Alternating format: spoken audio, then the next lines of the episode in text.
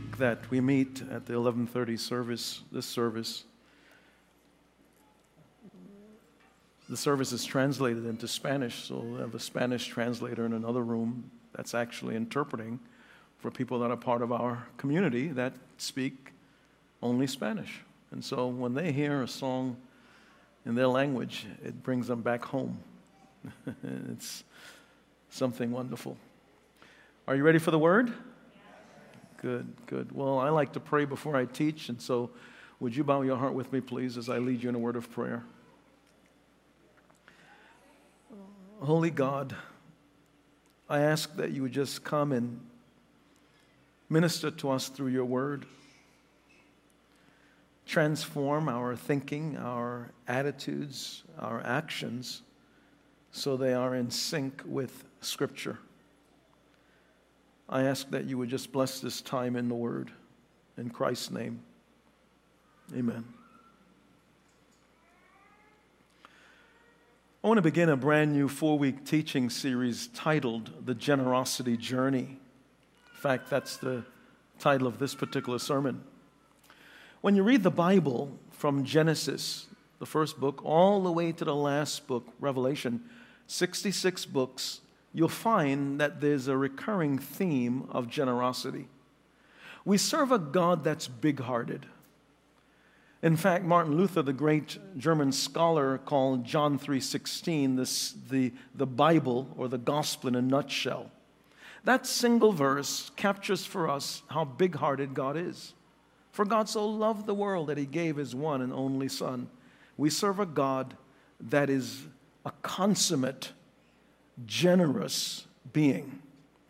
And he wants us as well, his children, his sons and daughters, to also exude with generosity. In fact, there's a whole host of benefits associated with being generous. Proverbs 11, verse 25 says, A generous person will prosper. Whoever refreshes others will be refreshed. So when you think about being big hearted, being kind, God says you're also be, going to be the recipient of blessings associated with that. Isaiah joins the conversation in chapter 32 and verse 8 when he says, But generous people plan to, to do what is generous, and they stand firm in their generosity. So here we're seeing then generosity is not some ad hoc oops, shoot from the hip kind of action. It is a planned, intentional, strategic outflow of a heart filled with kindness. I take you back to Proverbs 22 and verse 9, which says, Whoever is generous will be blessed because he has shared his food with the poor. So God tells us then, generous people will be blessed. I want us to have a foundational definition of that word generosity. It means the quality or fact of being plentiful or large, the quality of being kind, understanding, and not selfish, and the willingness to give money and other valuable things to others. So that's a threefold definition of that word generosity. As the story goes, the wise old man was walking through the mountains in his country. And he happened to walk through this dried up riverbed. And when he looked down, he spotted the shiny, glistening, precious stone. He knew it was priceless.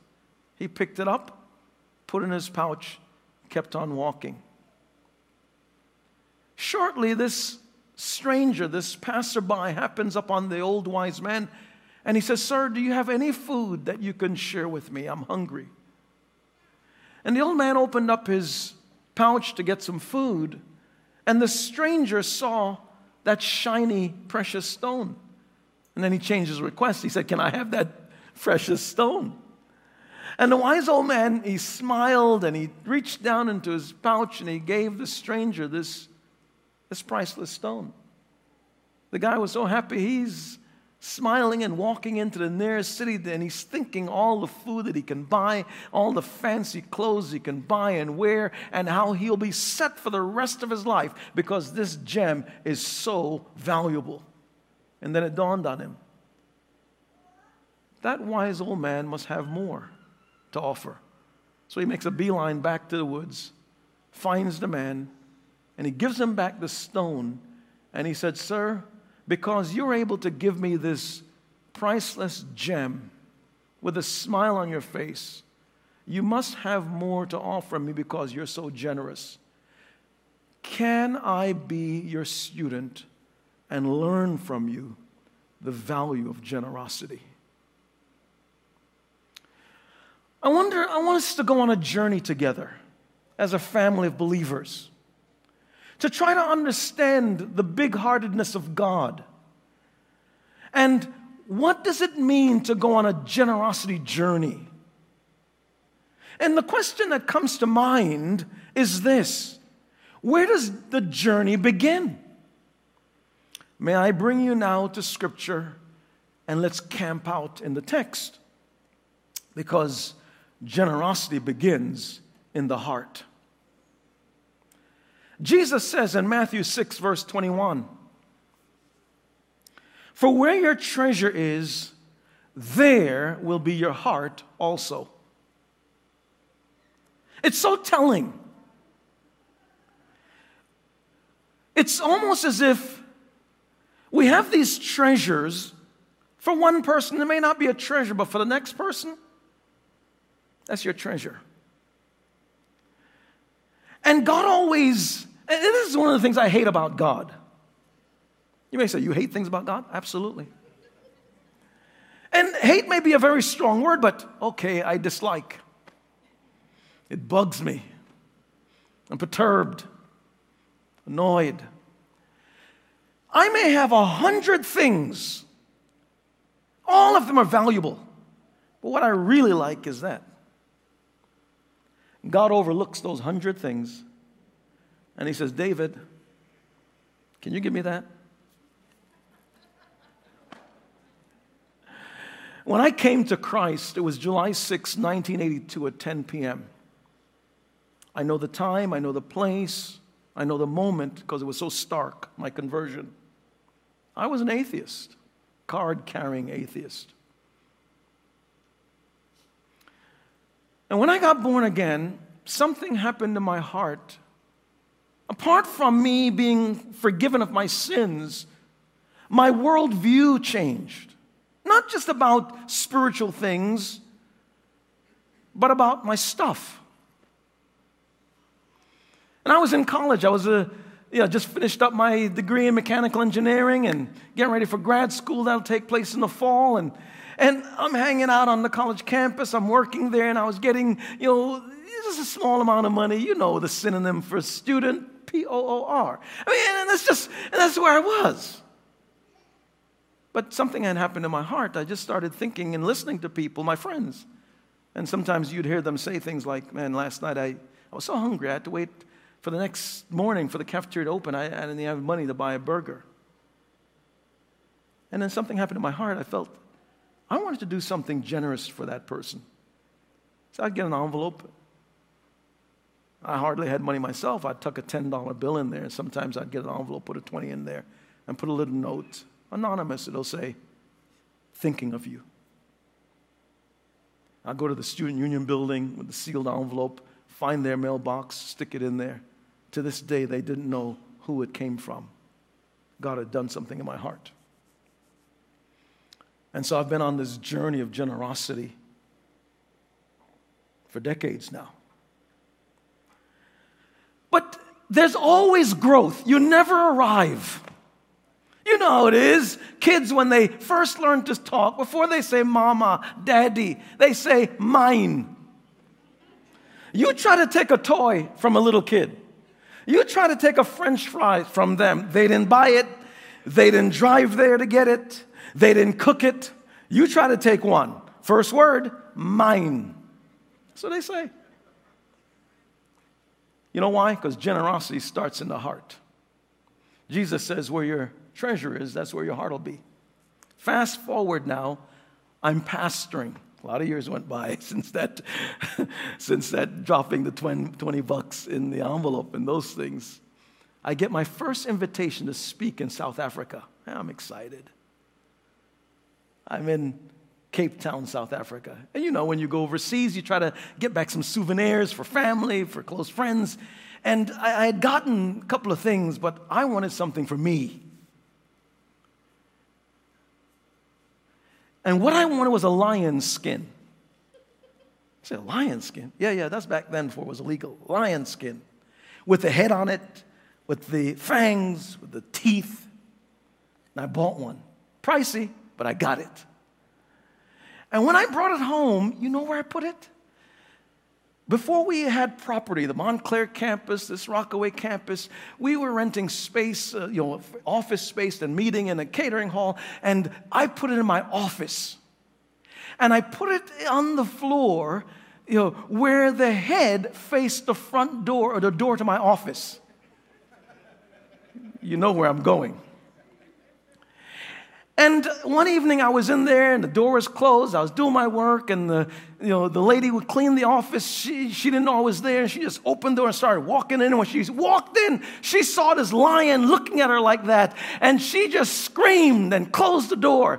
And I have a dark sense of humor, so I just laughed. I mean, I just, I, I couldn't help it. I just laughed. A week later, I'm counseling a couple in my office. I had turned the lion's head around now, this the rug around, because I figured I'm scaring people when they come in. So now here I am. My desk is here. There are two chairs on the other side of the desk facing me.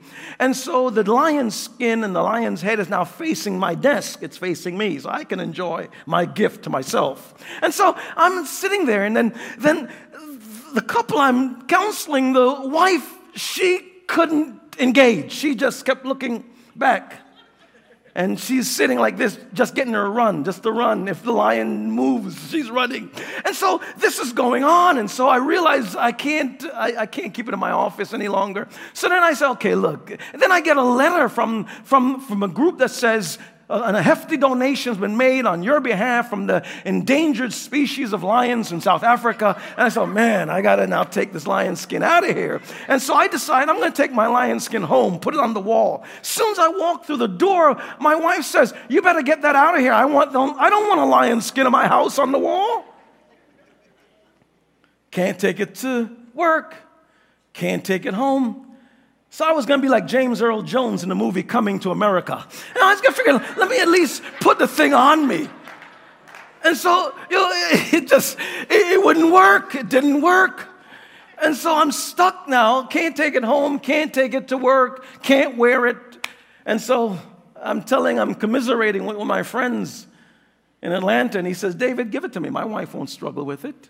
I said, What do you mean give it to you? You know how much money I paid for this? Now here's where this generosity issue comes in, because generosity starts in the heart. You know how much money I paid for this? It was about $2,000. I'm talking about 20 years ago now. This 2000 that's a, that's a lot of shekels. And my friend says, Give it to me. I said, I can't give it to you. I said, You got to pay me for it. He said, No, no, no, you give it to me.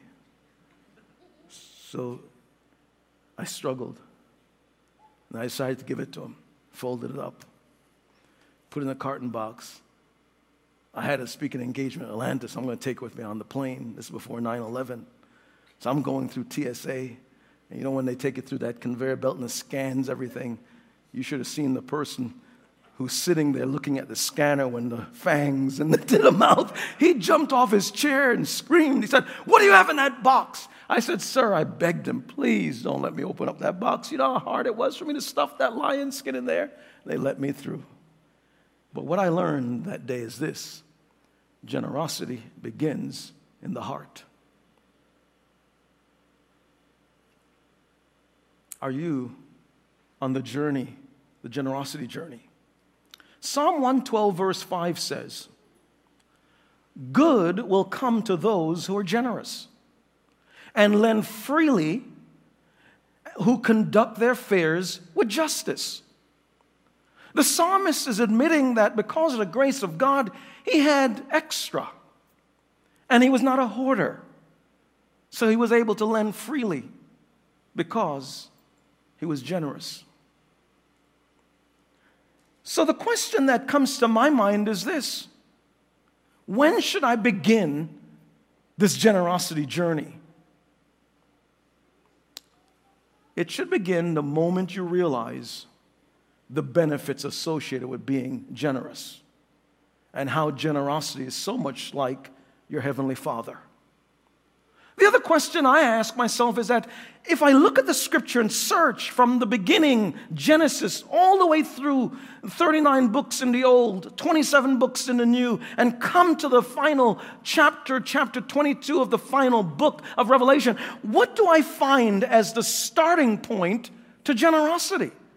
And I found this it was the topic of the tithe, giving God 10% of whatever you earn. And that was not generosity, it was just a door, it was just a gateway, it was just the access and the entry point to get on the journey.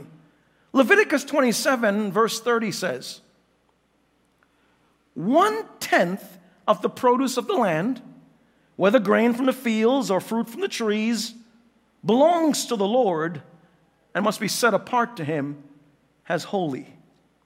If you want to buy back the Lord's tenth, of the grain or fruit, you must pay its value plus 20%.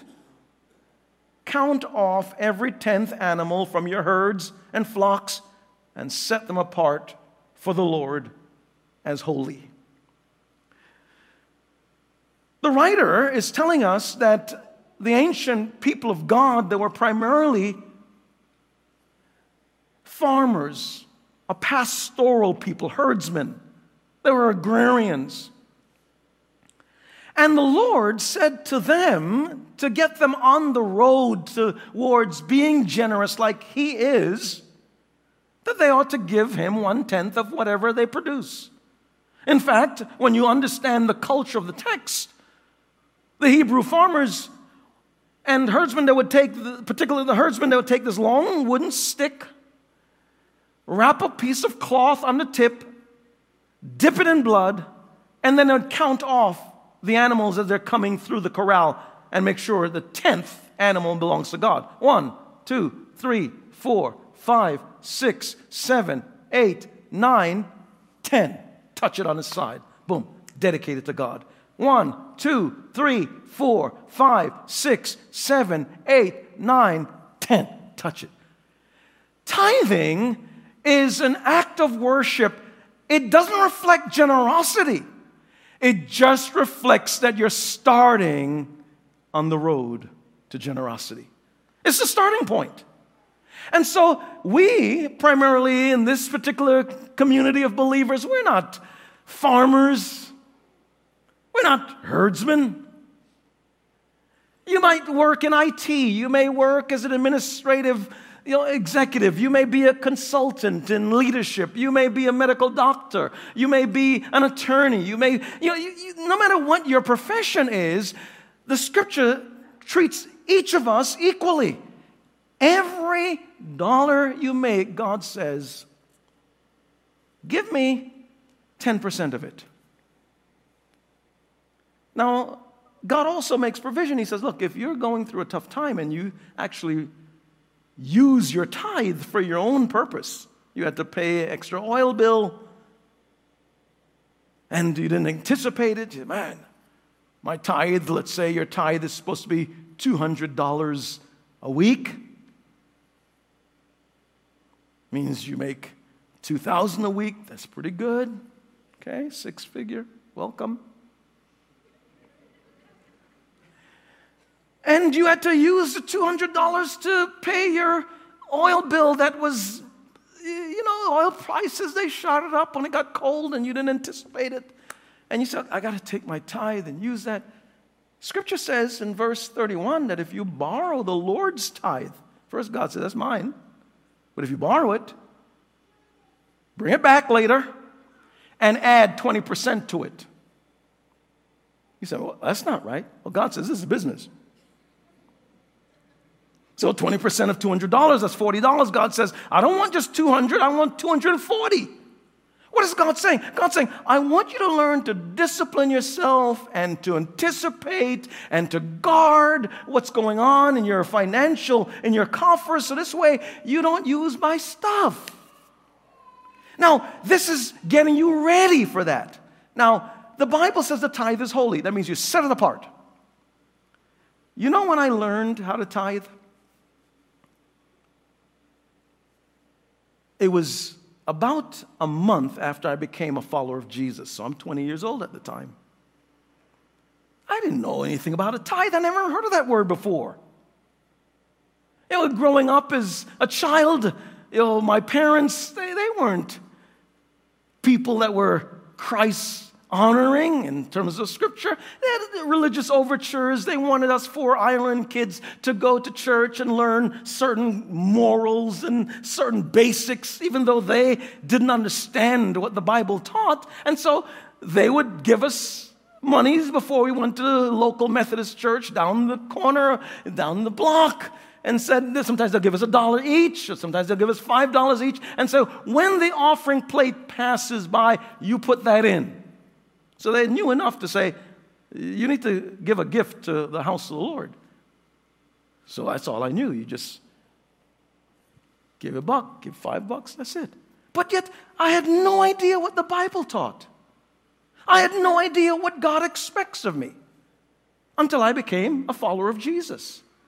A month into my conversion, I hear the first sermon in my life about tithing. My mind, I was shocked. I got to give God 10% of what I earn? I never heard of that before. All week I struggled. Now, I was a grad student at the time at Stevens studying environmental engineering, and, and, and, and I was a, a, scholarship student, and I would get $570 every month as a monthly stipend. That would take care of your books, that would take care of my food, and now all week, man, that was a tough sermon like some of you are now. I get it, I get it, I get it. All week I'm struggling. I got to give $57.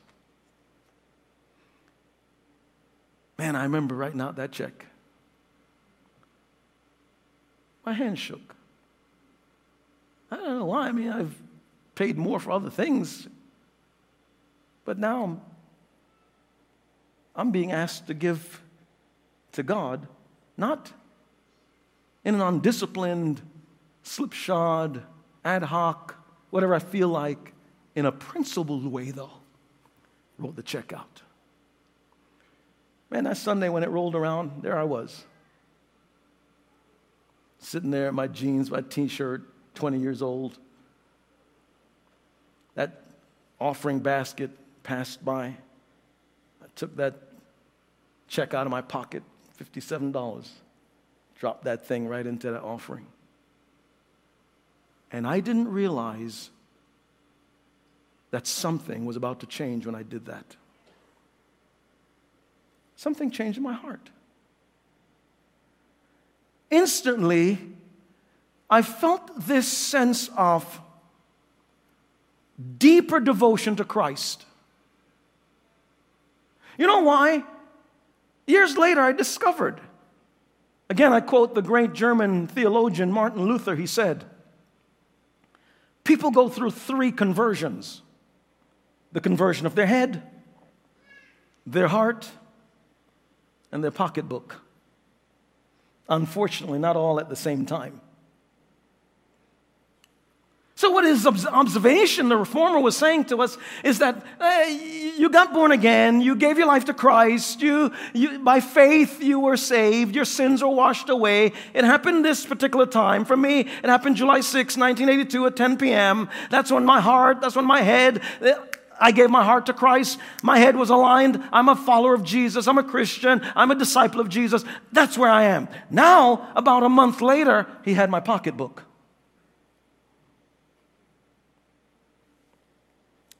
I didn't realize that my devotion was going to be deepened at that moment because I recognize, looking back, I can describe to you what happened. I became more fully devoted to Christ. I was all in. I gained also a greater grasp of my finances. It forced me to look at the 90% and then really make sure I was managing it properly. Why? Because I'd now given 10% to God's work. It forced me to deal with the 90 in a more manageable and healthier strategic way. You know what else it did to me, which I never knew it would do? It changed the way I looked at the local church that I was a part of. I no longer said, I go to that church. I said, that's my church. It deepened my sense of belonging in the community. I, I, felt as if this is, these are my people. This is my family. I'm walking with them. It changed my perspective. It brought a deeper sense of belonging that whatever happened to that church, I can't let it happen to that church because that church is my church. So when I gave my $57 in there, it didn't feel, it wasn't about money. It was about community and belonging and connectedness. It deepened the sense of roots, all of that. So God's not interested in your stuff. He just, he's interested in your heart. I know some of you are you're Bible scholars, and you'll say, Pastor, come on.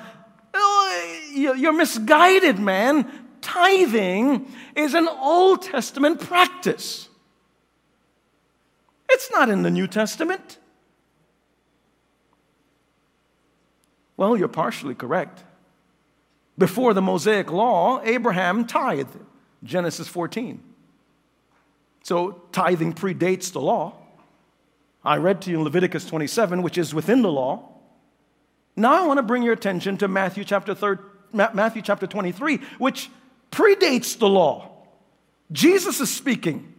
And Jesus says to us in Matthew 23 and verse 23 Woe to you, teachers of the law and Pharisees, you hypocrites!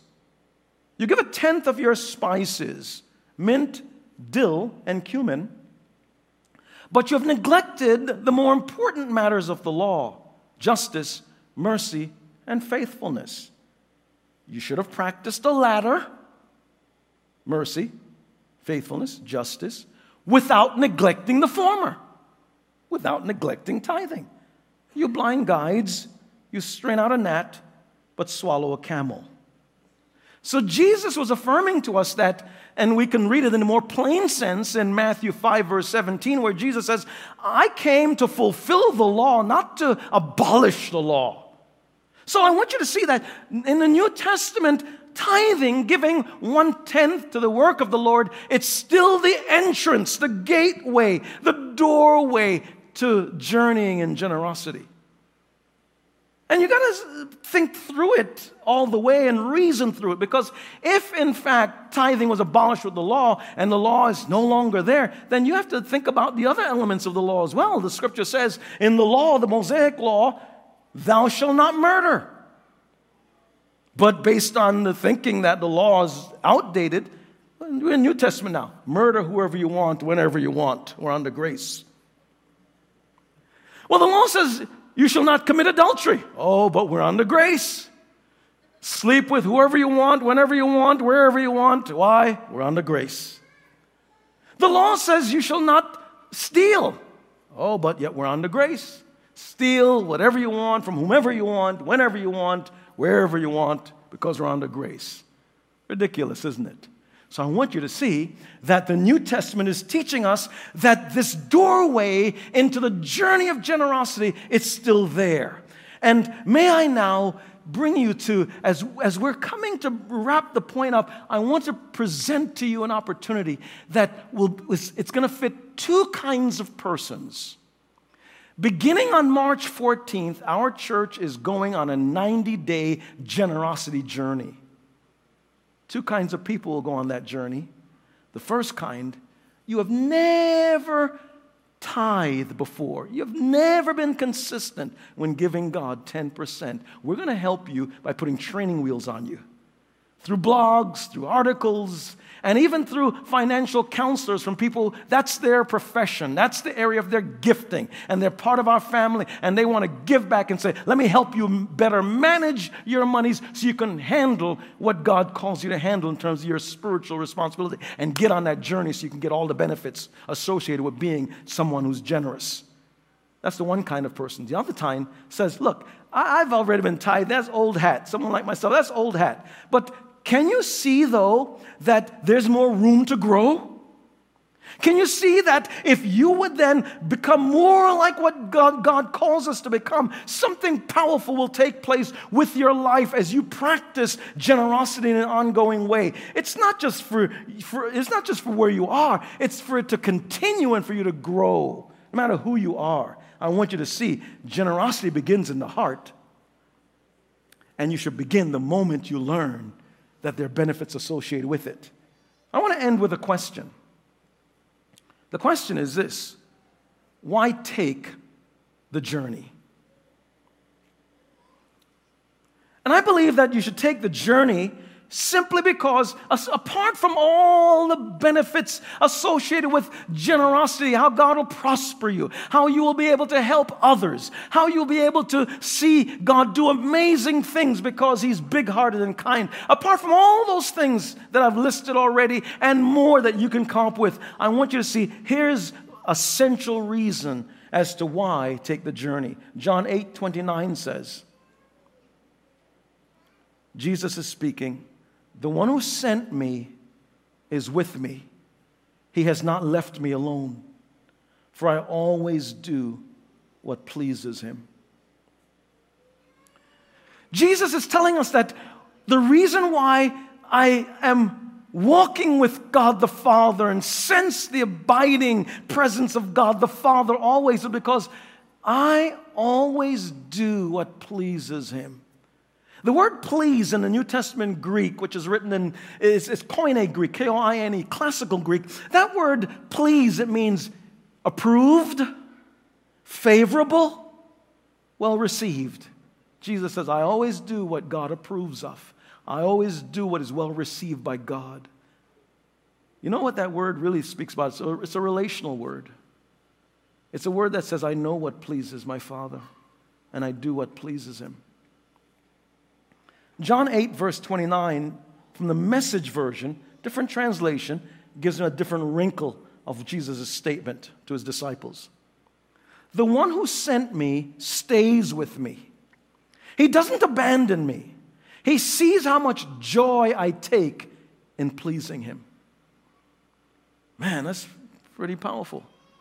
Jesus says, Look, I take, I take joy in pleasing God. And this pleasing God thing, it's, it's, it's something that we should all aspire to do. I remember, fast forward now from my stories, I'm in grad school. First time in grad school. I've been in grad school a lot of times. First time.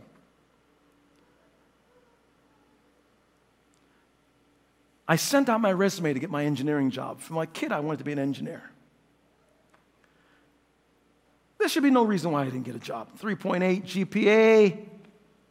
I thought I was, I got it. The only job I could find was working in a pizza factory.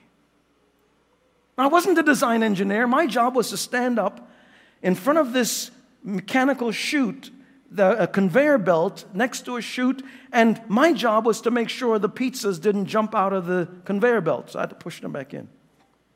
I still got the action down pat. Pushed them back in.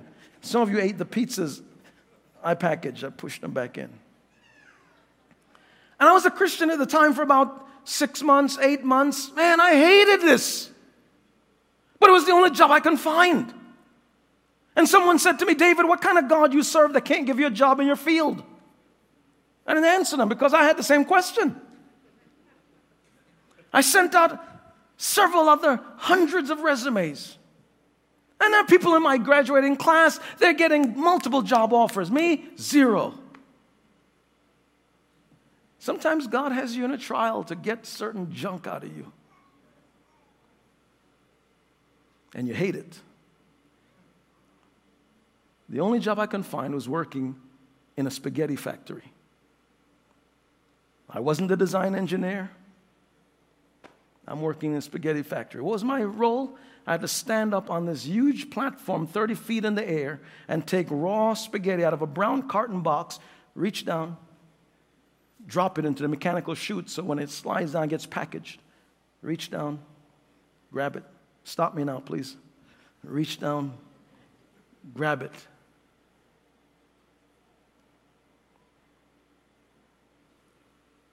Master's degree in engineering. Reach down, grab it.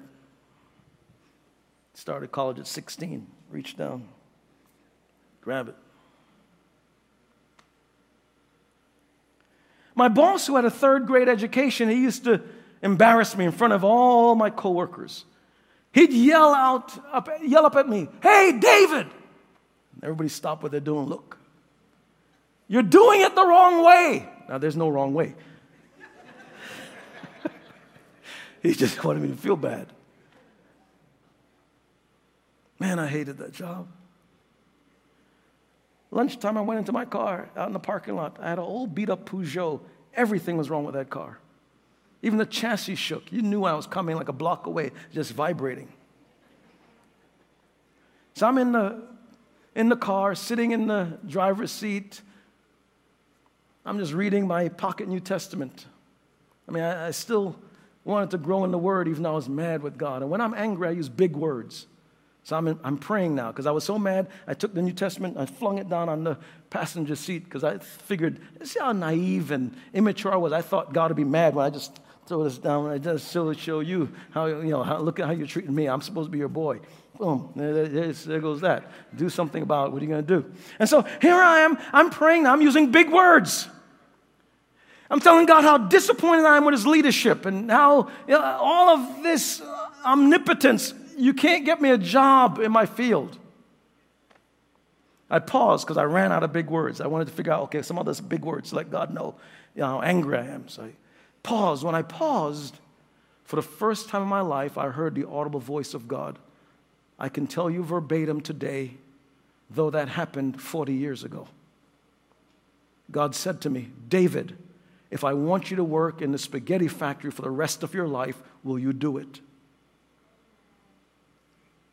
Quickly, my engineer mind raced for an answer. If I said no, I'd be disobedient.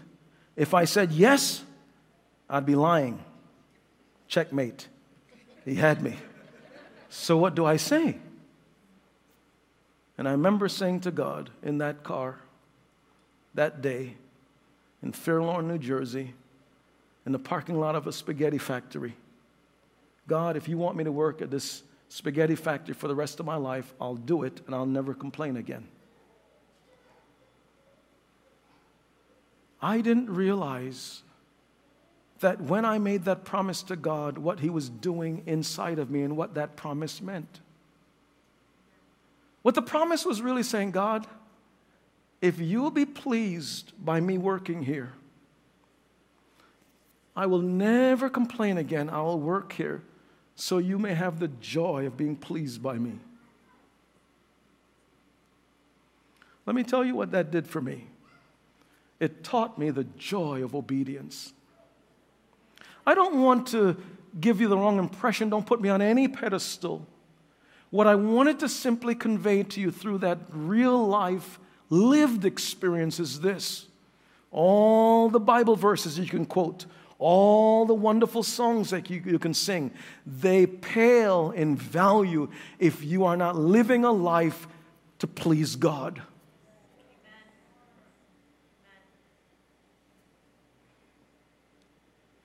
When I stepped out of that car that day and I went back into that factory, my whole perspective changed. I started to work as if I was the owner in terms of value and the pride that I took in my work and quality of my work. People would come up to me and say, Are you a Christian? I said, What do you mean, am I a Christian? They said, The way you work. I said, I am. Now, I'd love to tell you that after that, man, I got my engineering job. It was about eight months later I worked as a, in a stockroom boy for Sears and Roebuck. I worked as a courier for AT&T. I worked as a janitor sweeping the rug and sweeping the floor rather. I did all those things and, and then when I got my engineering job and worked in consulting engineering for six years, God had done some work inside of me so that all I wanted to do is to please Him. And I want you to understand the value of what that may mean. And I end my conversation with you today by simply saying to you, precious child of God, don't play with our Father. If you're going to serve Him, serve Him. And serve Him in alignment with sacred Scripture. Don't equivocate, don't cut corners, don't take shortcuts. Do what Scripture says, and you'll be the beneficiary of all of the promises of God. Why? Just like Jesus says, I take joy in pleasing the Father. May I pray with you? Come on, if we're going to applaud the Lord, let's applaud the Lord. Would you stand with me, please?